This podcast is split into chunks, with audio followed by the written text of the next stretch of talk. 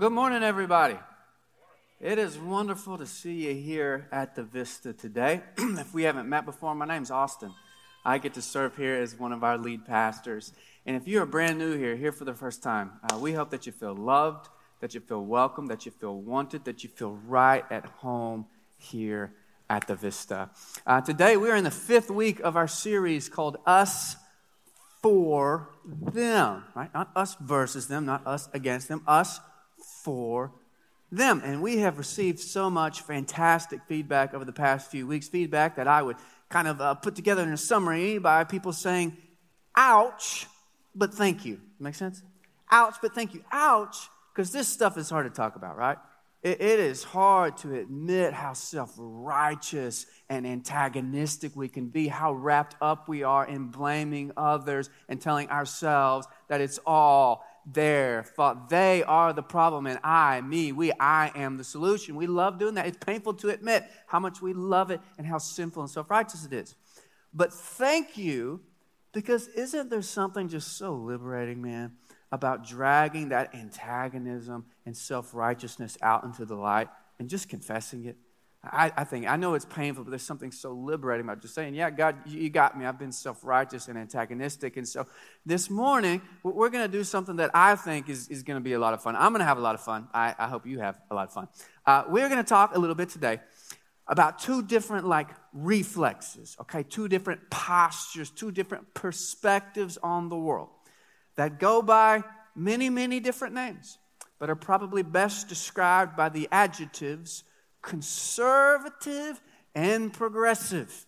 Conservative and progressive. Oh, yeah, we, we're going there today. So, what we're going to examine is well, I feel the collective, oh my God, we're going to talk about this. We are indeed. And so, what I would like to suggest is that we're going to examine why biblically faithfulness to Christ requires us to be conservative and progressive, not conservative or progressive. All right? So, I know you're skeptical. It, it, it's fine, but I got 25 minutes. It'll be good. So sit back. We're going to start with two different stories, okay? So make yourself comfortable. Get comfortable in your mask. You know, you can sip a little coffee if you want and, and receive these two stories, okay?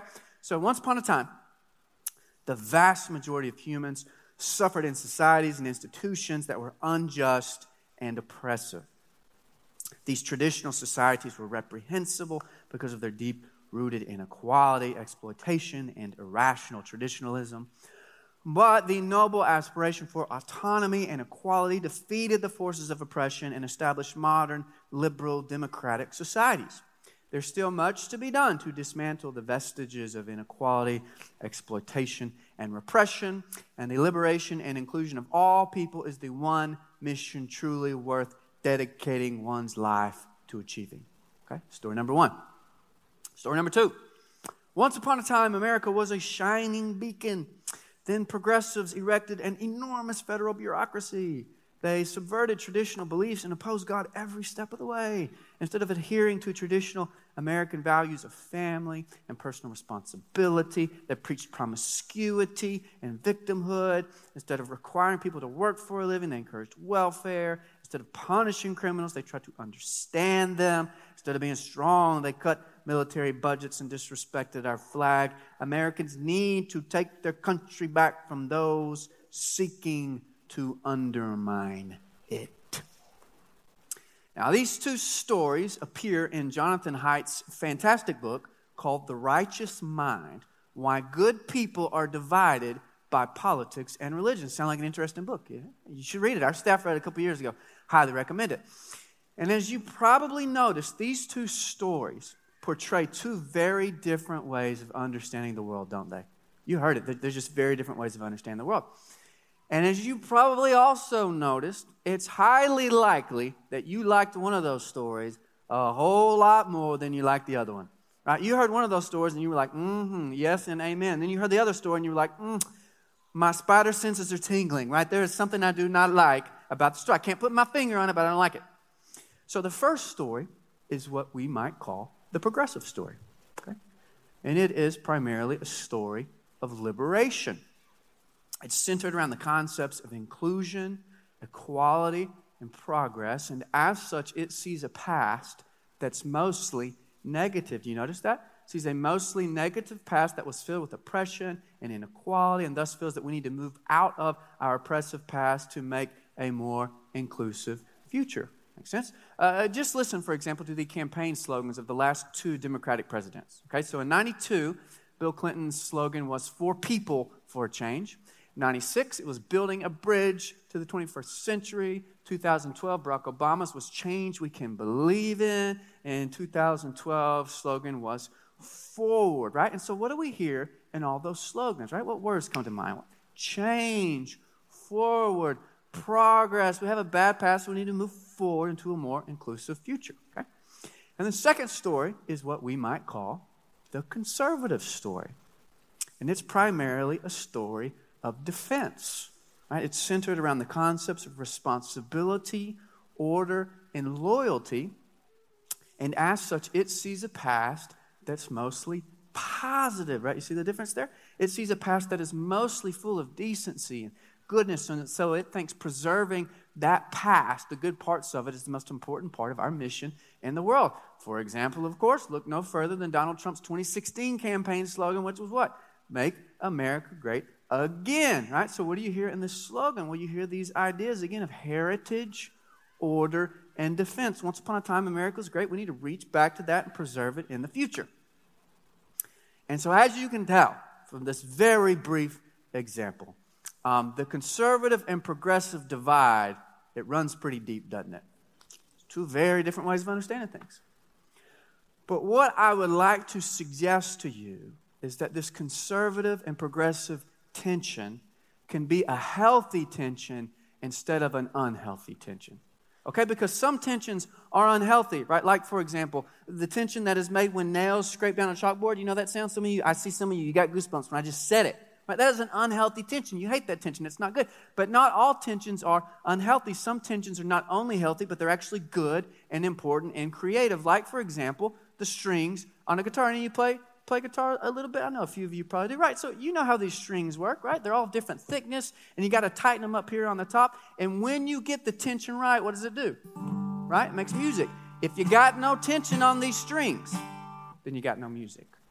Right? You don't want to listen to a guitar that doesn't have any tension. You need the tension, it's a good tension. All right, so whether you consider yourself conservative or progressive or somewhere in between, this is what I want us to do. Let's tune our ears into Scripture so that instead of wasting our time scraping our fingernails across the chalkboard, right? And that's what so much of our talking and thinking is to me nowadays, at least. It sounds like nails on a chalkboard to me. We can play the tension that makes gospel music. Okay, so if you have your Bibles, we're going to turn to Acts 15. We're going to read a really important story. And as I read this, I want you to listen, okay, for the gospel tension at work here in Acts 15, this gospel conservative progressive tension. So some people came down from Judea and began teaching the brethren, hey, unless you are circumcised according to the custom of Moses, you can't be saved. And when Paul and Barnabas had great dissension and debate with them, the brethren determined that Paul and Barnabas and some others should go up to Jerusalem to the apostles and elders concerning this issue. Therefore, being sent on their way by the church, they were passing through both Phoenicia and Samaria, describing in detail the conversion of the Gentiles, and were bringing a great joy to everybody. Now, when they arrived at Jerusalem, they were received by the church and the apostles and the elders, and they reported all that God had done with them.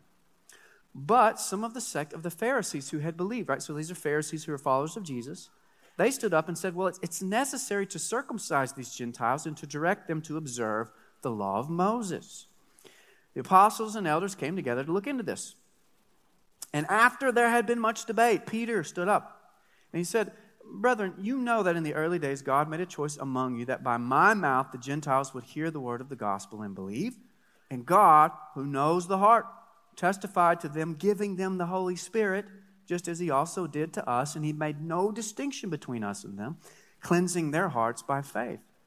Now, therefore, why do you put God to the test by placing upon the neck of the disciples a yoke which neither our fathers nor we have been able to bear?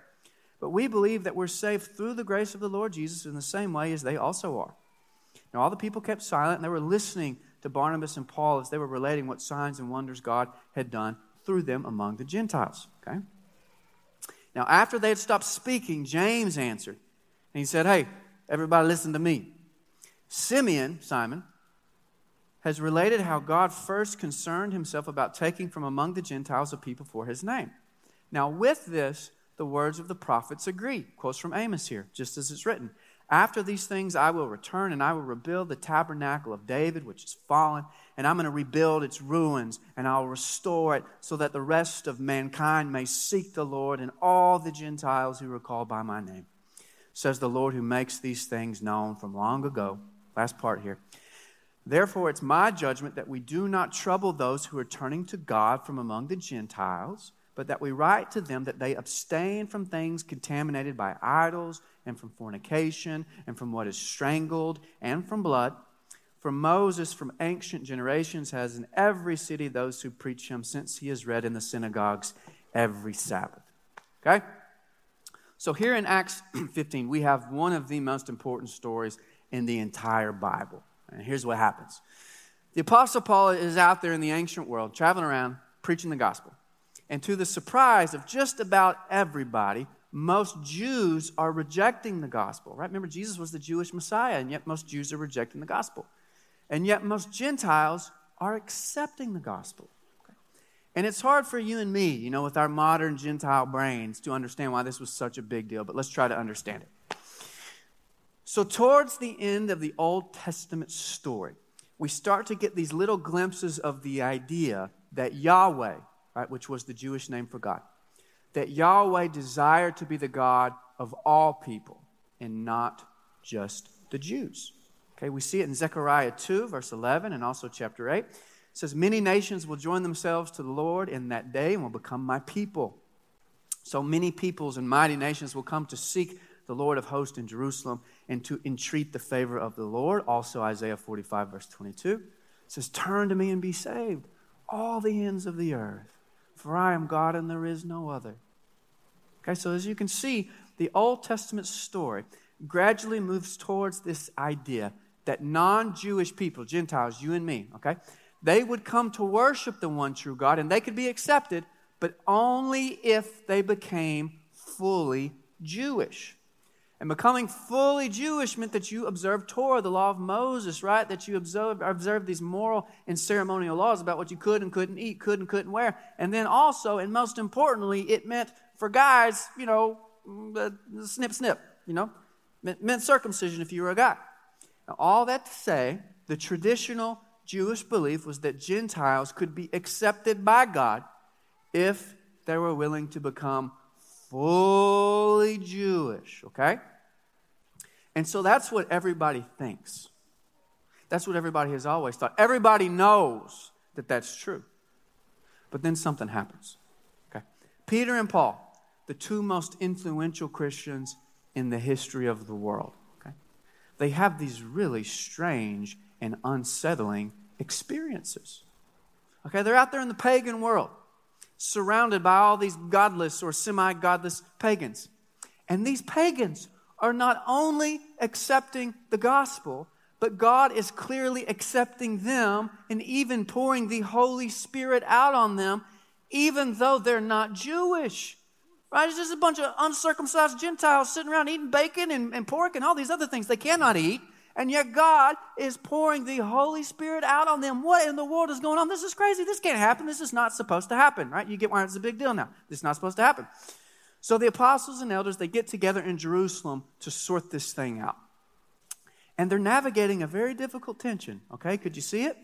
So on the one hand, they've got these very conservative Jewish Christians, okay? And they show up to Jerusalem, you know, in their F-150s, and, uh, and they're like, hey, it's great that all these Gentiles want to want to join us, that they finally come around. It's great. And they can be a part of what God's doing.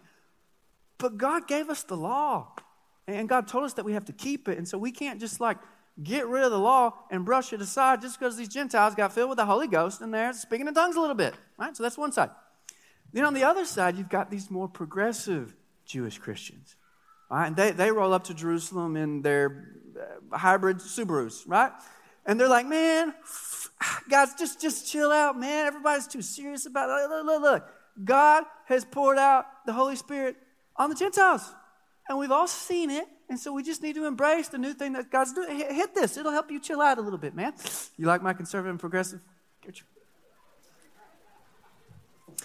And all of this, right, is just an ancient example of the classic conservative and progressive tension. Did y'all think we made this up? We didn't make this up.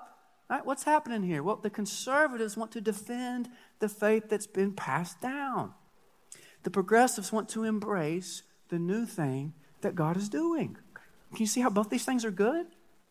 Um, in my 10 years as a pastor, I have talked with so many people uh, who were very concerned about doctrine, who were so concerned that the Bible be taught a certain way. And almost without fail, the people with those concerns are almost always more conservative. Right? If I get an email from somebody with a concern about doctrine, 90% of the time, it's from a more conservative person.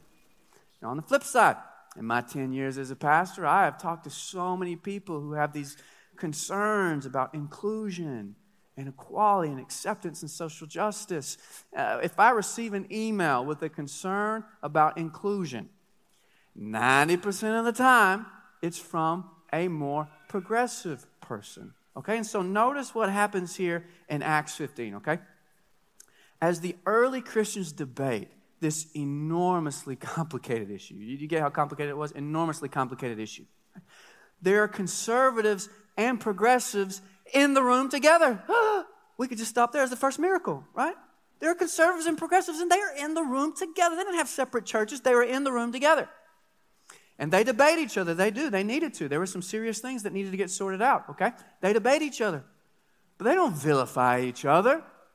And they don't call each other names, and they don't accuse each other of heresy or racism. Right? And that's what conservatives love to accuse progressives of what? Heresy. And progressives love to accuse conservatives of what? Racism. Everything they have to say about each other always boils down to that. You're a heretic, you're racist. No, rather, notice what they do. They sit with the tension together in the same room and they work it out under the guidance of the Spirit of God. And that tension opens up a way forward that is neither right nor left, but up. It opens up a way forward that is neither conservative nor progressive because it is both conservative and progressive. Are you tracking with me right now? Okay? Because when James stands up in verse 13 and he offers kind of the definitive word on the situation, do you notice that? James just like, all right, y'all be quiet, listen to me. That's what you can do when you JC's brother, right? He's like, hey, listen up. I have the ruling. He kind of sounds like a conservative, doesn't he? He does to me. Because what does he say? He says, Well, this is real complicated. We need to see what Scripture says about this.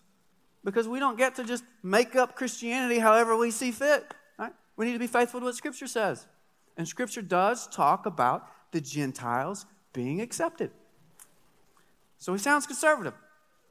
Mm, but he also sounds a little bit progressive. He does because his interpretation of Scripture is clearly influenced by his experience of watching God pour the Spirit of God out on the Gentiles. He's not some rigid biblical fundamentalist. No, he says, Yo, look, I, I get it, but like, it is obvious that God has poured the Holy Spirit out on the Gentiles. I was there, man. I saw it. I don't know what to tell you. It's just a bunch of uncircumcised Gentiles with bacon grease on their face, but God poured the Holy Spirit out on them. What do you want me to do?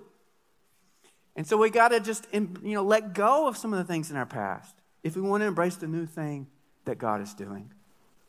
We got to grow and evolve and not just defend. You can't just play defense if you want to follow this God. You got to play a little bit of offense too.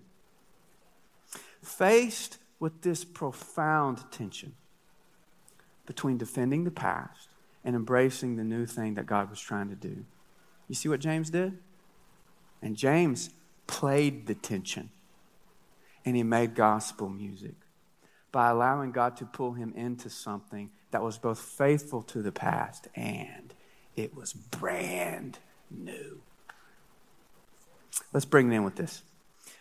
I was raised in a very conservative version of Christianity. Uh, my dad was raised in a very rigid Church of Christ background. Not all Church of Christ is like that, but my dad's was very rigid. My mom was raised Methodist. I think they, you know, flipped a coin and met in the middle and raised us kind of Southern Baptist when we went to church. And there are so many things that I love and cherish about my conservative upbringing. I mean, y'all, Southern Baptists taught me to love the Bible. They did. They taught me to tell people about Jesus. They taught me to take responsibility for my actions instead of always blaming others. And I cherish those things. But my conservative Southern Baptist world was turned upside down one day when I met an Episcopal girl named Allison Brown, girl that would eventually become my wife. And if you are unaware, um, Episcopals are a little bit more progressive than Southern Baptists. Then again, who's not? But, you know, they're a little bit more progressive than Southern Baptists are.